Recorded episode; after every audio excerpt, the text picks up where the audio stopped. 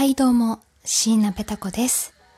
今回は7月ステッカー募集企画、あなたの体験したもしくは知っている怖い話を教えてくださいという回になります。怖い話が苦手な方は別の回をぜひお聞きください。ということで、えー大変長らくお待たせしてしまって申し訳ございませんでした。当選発表日を過ぎているんですけれども、申し訳ございません。あの、あと5日ほどお待ちください。この5日間でね、いただいた怖い話を、えー毎日、えー発表違う配信していきますので、えーどうかちょっと結果発表のほどはしばらくというよりここ1週間の間でいたしますので、どうぞお待ちください。ということで、早速本編に参りましょう。今回ご紹介するのはですね、ペタッコネーム、よしひこさんからいただきました怖い話です。よしひこさん、ありがとうございます。じゃあ、読み上げますね。これは私が二十歳の時の出来事です。当時、私は両親と姉、犬一匹、猫一匹の家族で暮らしていました。8月の暑い日の夜に母は、ねえ、昼間暑くて散歩に行けなかったから、夕食食べてから、ペイちゃんの散歩に行ってきてくれない？というので、私が行くことになったのです。ペイちゃんっていうのは犬の名前だそうです。21時を回った頃でしょうか。コースは特に決めておりませんでしたが、ただなんとなくで、30分で帰って来られる3、4キロでいっかと思い、短い距離を行くことにしました。歩道、あ、家から歩いて200メートル進み、歩道橋を登って国道を渡ると、正面に通っていた小学校があるのです。もう小学校っていう響きだけで怖い。歩道橋を降りて小学校までおよそ600メートル。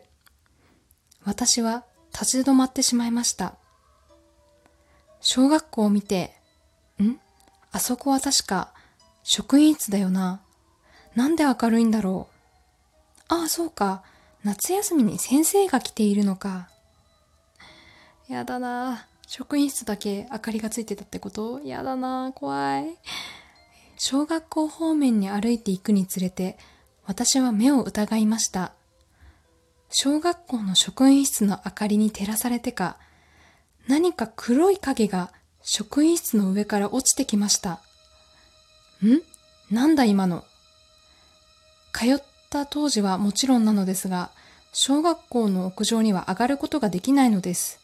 小学校まで600メートルの距離を残り100メートルの距離まで近づいて鳥肌が立ちました。屋上から落ちてくる黒い影が5分おきに落ちていたのです。私は汗が止まりませんでした。なんかおかしいぞ。一刻も早くここから立ち去らなきゃと思い、駆け足した、駆け足したのですが、犬の首輪のロープが動きませんでした。犬を抱きかかえながら走って歩道橋のところまで戻ってきて、交通量の多い車の光が見えたところで落ち着いたのです。変わらず犬は動こうも、動こうともしませんでしたので、姉に電話で迎えに来てもらいました。家に着いて、私と犬は同じベッドで寝て抱きしめながら、体の震えが止まりませんでした。怖すぎなんだけど、ちょっと汗がすごい。えー後日ご近所さんから聞いたのですが、女性、かっこ23歳の先生が4階の教室から飛び降り自殺をした事件があり、原因は受け持ちの小学5年生のクラスの嫌がらせということでした。クラス名簿には死ねとかやめろ。わとか、ちょっとあんまりこれ言え言えない、言えないんで濁しますけど、あとか、えー書かれて病んでいたそうです。あの時の影は彼女の御礼だったのでしょうか。怖い。割とマジじゃないですか。ということで、えー、5つ目は、吉彦さんからいただきました。すごい。なん、もう読んでるだけで冷や汗がすごい。え、これリアル？これ、話聞くだけでこんなに怖いってことは、経験したら、ちょっとトラウマものでしょうね。えー、何なんだろう、その黒い影。本当に怨霊なの？え、なんか、え、上から、上からなんか黒いのがこう、一定の感覚で落ちてたってことでしょ？何何？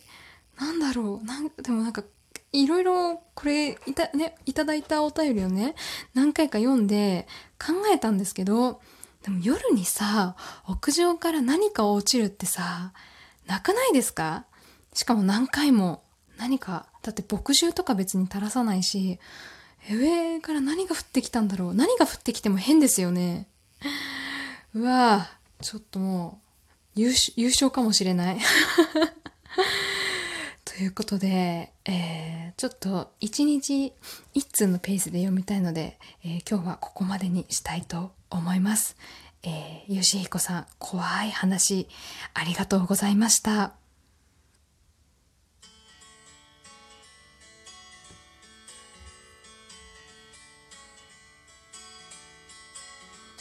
はい、ということで今週のペタコの人事部ペタコはくじけない。いかがだったでしょうか？えっ、ー、と、だいぶね、いただいてるお便りを貯めてしまってるんですけれども、あの、決して無視をしてるわけではないんです。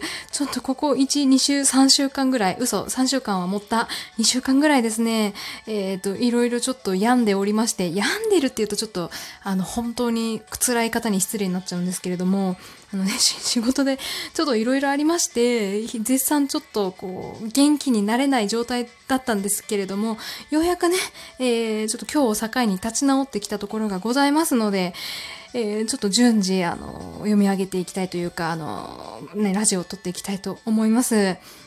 まあそんな中ですね、YouTube は、あの、なぜかきっちり上げておりまして、まあ大佐がね、やってくれてるんで、えー、大佐が頑張って YouTube の方は、あの、盛り上げてくださってますので、えー、お時間ある方とかね、ぜひ見てみてください。最近は僕夏、僕の夏休み3というゲームをやり始めて、えー、毎日、えー、毎日投稿を始めたところでございます。よろしければこちらも、えー、見てくださると嬉しいです。ということで、えー、本日はここまでにいたしましょう。